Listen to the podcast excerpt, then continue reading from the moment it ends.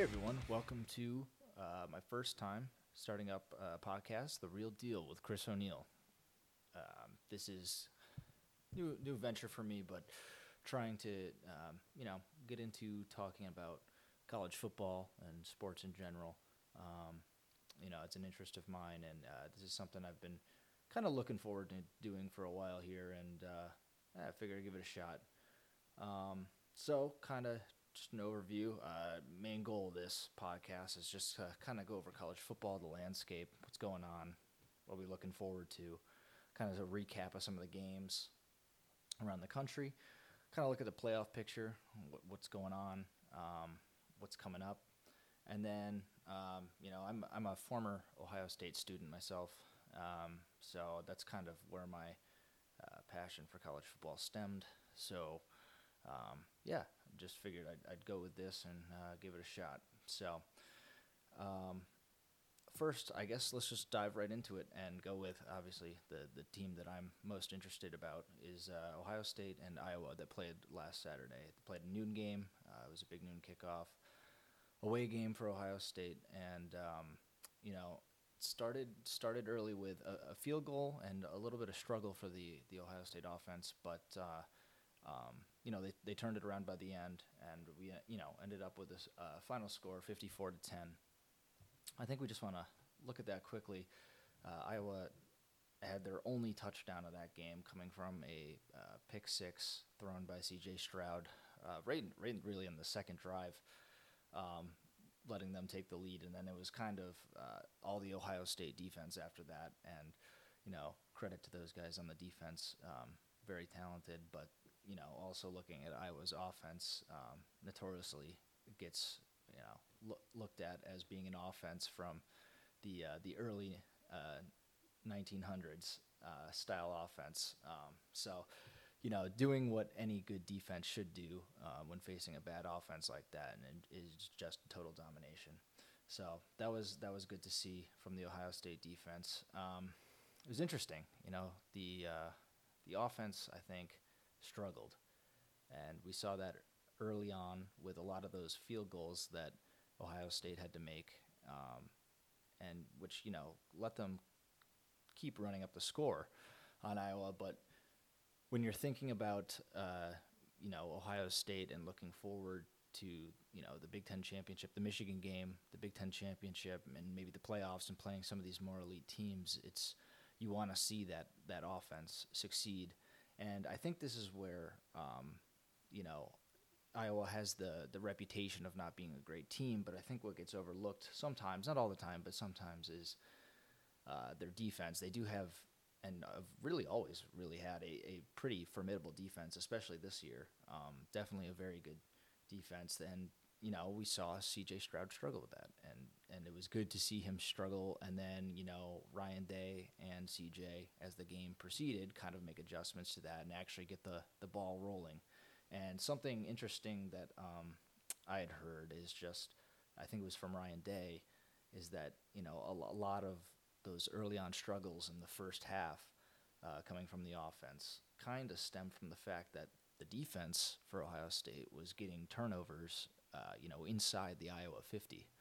And so it didn't really give a chance, at least according to the, the statement, it didn't really give a chance for Ohio State to kind of find the rhythm, the passing rhythm, the running rhythm in their offense, and uh, just didn't allow them to get in that groove to get started. Now, I'm not saying they shouldn't be able to just drive in and score from the 50 because they, they probably should, but um, it's interesting that that was his reason for that. Um, and I'm you know I'm wondering if that's something going forward, maybe you know that uh, m- maybe they need to work on in, in terms of you know situational football. If the defense is going to put them in good positions early on, um, adapting to that environment or, or that situation, but um, we'll see.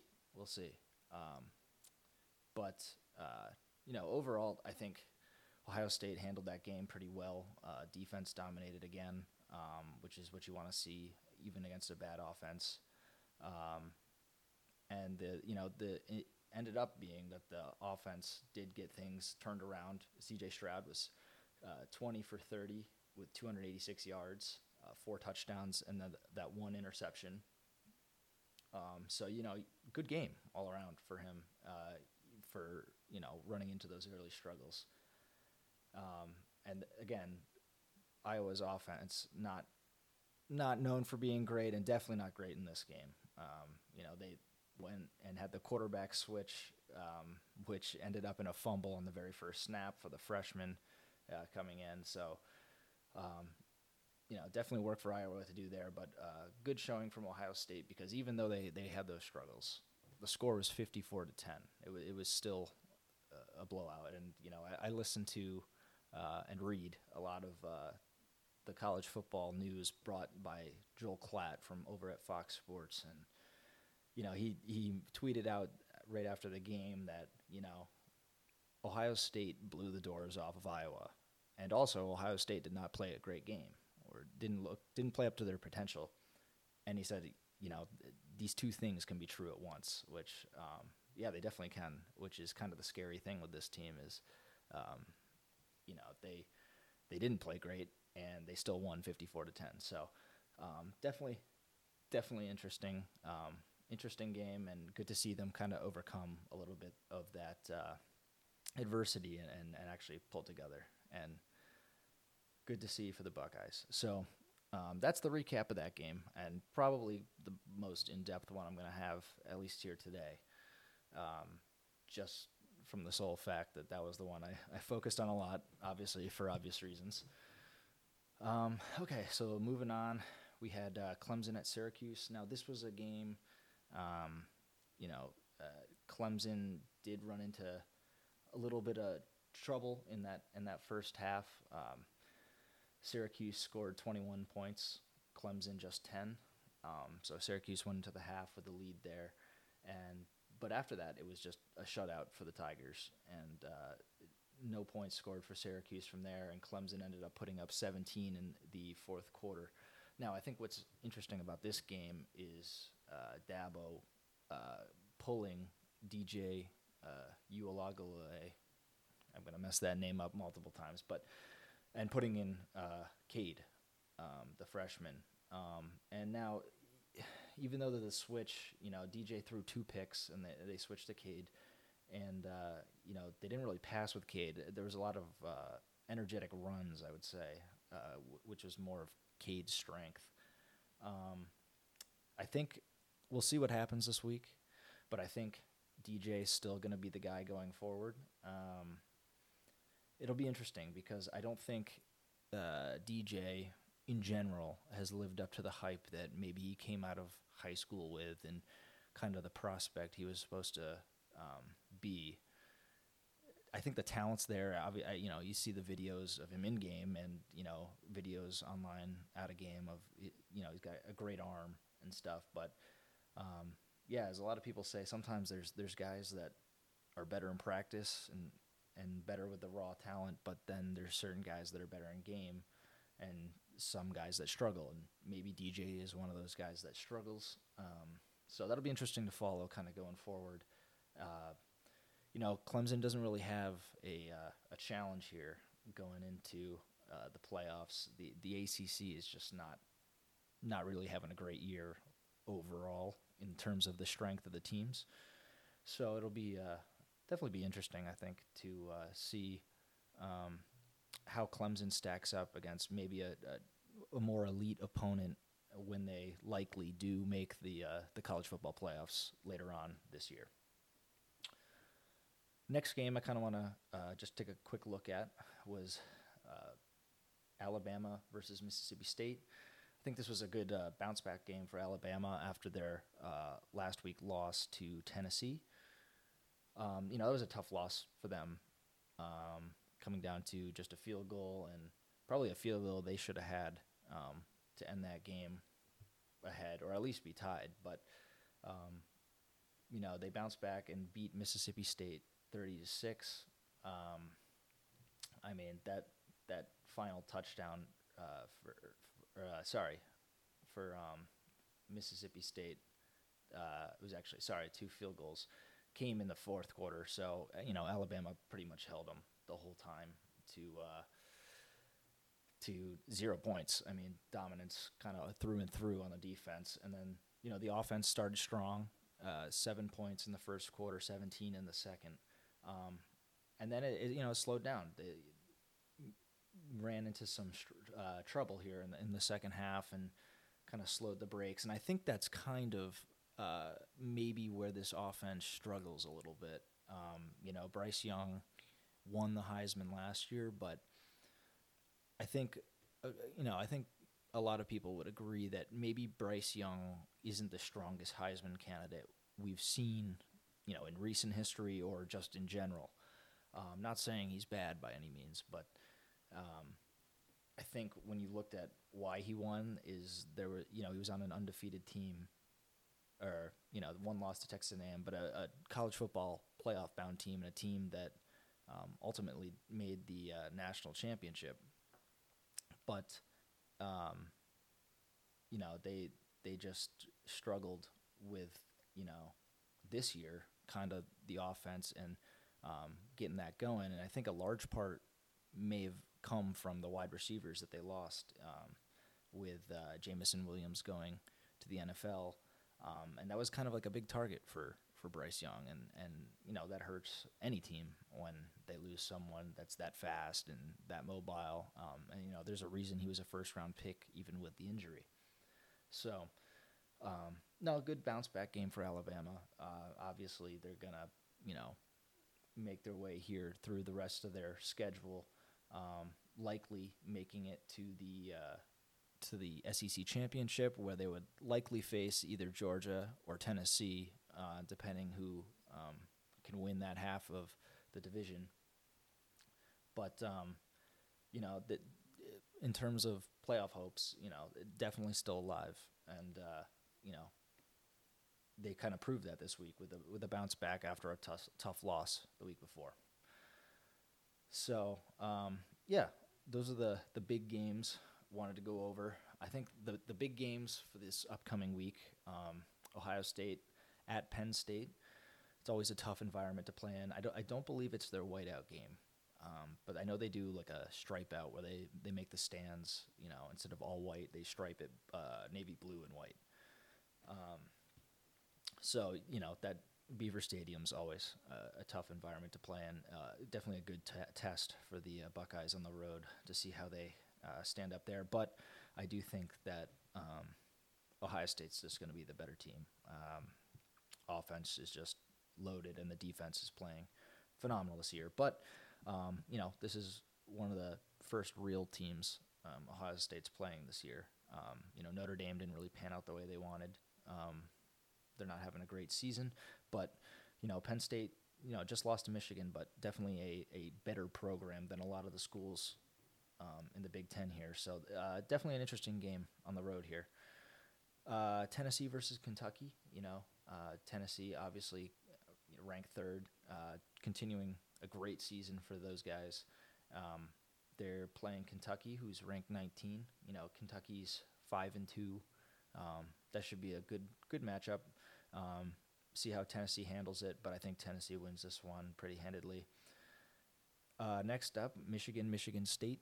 Um, big rivalry there in state. We'll see see what what's going on there. Uh, my my guess obviously is that Michigan's going to win that one. Michigan State kind of down year, but I will say when it comes to that that rivalry, um, there's something about it, and Michigan State always plays them tough. Um, so I think that's one to look out for. Could be interesting, or it could just be you know an absolute blowout by Michigan on, on that side of the ball. So we'll see. And then uh, finally, Georgia versus Florida. Now, uh, Florida's not ranked, but again, kind of a rivalry game there. Um, should be interesting to see. And Georgia coming off a bye. Uh, let's just see how they face up against a an okay team in the SEC. Um, then let's uh, just wanted to go over a quick quick playoff picture, honestly, and we've we've kind of touched on a couple of these things, but you know, obviously right now it's looking like uh, you know Ohio State, Michigan are gonna wind up playing in Columbus at the end of the season, and that winner is gonna go to the Big Ten and probably most likely punch their ticket to the college football playoff.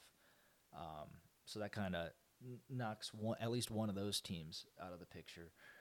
Now, uh, Georgia and Tennessee still have to play this year, and that's going to send likely the winner of that game to the SEC championship to face Alabama. Now, if Alabama loses that SEC championship, um, obviously two losses, uh, very unlikely that they will be in the SEC, or sorry, the uh, college football playoff. However, if uh, either a, uh, one one loss for Georgia or one loss for Tennessee in that championship game, um, you know, it's going to be another uh, playoff with two teams from the SEC. So that'll be uh, something to look out for. And most likely, most likely scenario is that you know there could be two two SEC schools there if if Alabama does come back and is able to beat one of those two teams in the SEC championship, and that'll be interesting. I, you know, it's going to come down to that Tennessee Georgia game, which um, I know I'm looking forward to. Um, you know, it's it's not often that you know Georgia's challenged in that half of the division to make that SEC championship game. So that'll that'll be interesting for sure. Um, so and then you know on the the Pac-12, you know, Oregon's six and one. Um, USC is also six and one. It's it's gonna take one of those teams, you know, to kind of show, kind of like the eye test and and show the country and show the college football playoff committee that uh, they're eligible and and you know good enough to be considered and hopefully get one of those spots. That'll be interesting. Um, it's probably going to come down to kind of how the other teams shake out if they can get a spot because the Pac-12 historically has just not been as strong. Although this year they, you know, there are some stronger teams, but historically have not been strong, and you know I think that kind of weighs into some of that ranking and decision making when it comes down to who gets you know the last spot or one of the last spots. TCU though, in the Big Twelve, seven and zero, playing great. Their offense is very good. Um, ranked seven right now, and uh, you know uh, who's gonna who's gonna challenge them in the Big Twelve? Oklahoma State maybe.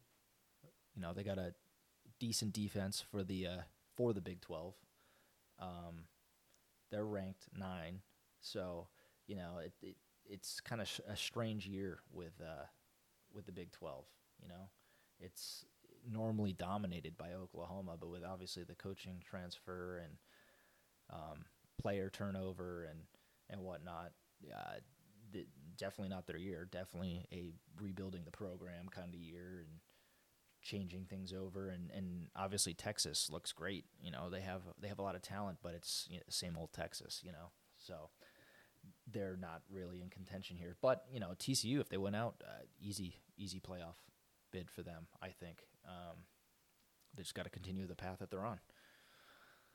Um, okay, so that kind of that kind of wraps it up for college football. I just want to quickly close with uh, you know kind of you know, uh, look around the leagues at some of the other sports going on, maybe stuff I'm more interested in, but figured I'd, I'd put it out there, you know. And um, so, quick, just looking at the NFL, keep it consistent with football here. Um, wow, the NFC East, huh? I'm a uh, I'm a Giants fan as well. So Giants off to a great start to the season, six and one. Um, but the Eagles, the Eagles are un- uh, remain undefeated. They look great. They just uh, just today, as I'm recording this, um, earlier today, acquired Robert Quinn from the Chicago Bears. So you know they're they're kind of buying in, like this is their year. Um, so those two good teams, and then the Cowboys too, uh, look look incredible. Um, they uh, they have a really good defense. Uh, they're getting Prescott back here. Not that Cooper Rush really let them down in the in the meantime, but um, no, they they look good. The, um, they beat the Giants too. They're the one team that beat the Giants. So um, it'll be interesting to watch that NFC East. And then uh, the other two contenders are, you know, everyone in the AFC is looking at the Bills and the uh, the Chiefs for obvious reasons. Uh, Josh Allen and Mahomes kind of running that half that half of the league. So um, I think the only other uh, surprise here is that uh, the Seahawks being led by Geno Smith. Um, impressive record. Um, they're, you know, they're winning, and in a year after trading away Russell Wilson and Um, you kind of picture that as more of a rebuilding move, but Geno's getting it done up there. So uh, credit to him. And then, um, kind of just looking at this week, uh, Bailey Zapp, Zappe, and uh, Mac Jones, how that Monday night game went with uh, Zappe coming in for Jones, um, having a couple good drives there to score points, but uh, kind of stagnating there in the second half, and the the Pats didn't look great. So it'll be interesting to follow that Mac Jones Zappe. Um, you know, what's Belichick going to do with those guys, and who's going to get the starting role? Quick look at the MLB. Uh, Yankees, unfortunately, were swept by the Astros, sending the Astros to the World Series. Uh, game one this Friday. Um, it'll be the Astros versus the Phillies. Uh, Harper with the home run to send the Phillies to the World Series. Took the lead in the bottom of the eighth. Electric home run. Um, so I think that's going to be a, a great matchup in the World Series. Should be a good series. Uh, hopefully the Astros get a little more competition than they've had in the playoffs so far. But um, you know, I think it'll be a close. I could see it going either way. The the Astros look very dominant right now, but um, you know the Phillies kind of they're, they're getting hot at the right time in this postseason, and uh, they got the belief. So um, yeah, that'll be a great series. Uh, and then lastly, just uh, kind of out there, but uh, F1, uh, kind of closing up the F1 season here. Uh, I believe there's only three races left to go, but this past weekend, uh, last Sunday, was the United States Grand Prix down in Austin, Texas, at the Circuit of the Americas. Um, big takeaway from there, no surprise, Max Verstappen with the win um, as he takes first place and uh, gives Red Bull actually their uh, constructors championship too. Uh, he Max Verstappen had won the drivers championship uh, in Japan, but uh, wins it for the for the team here in the United States. Um, I think it'll be interesting to follow that uh, the next couple races. Um, it's been a very dominant year for Max and the Red Bull team. That car, the pace on it is just, you know, doesn't even.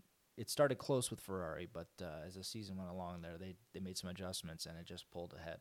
So that'll be interesting. Um, could it be the new era of Red Bull after so many years of domination from Mercedes? Um, we'll find out. Anyway, thank you for uh, for listening uh, to the first podcast of the Real Deal with Chris O'Neill. Uh, I'm your host, Chris O'Neill.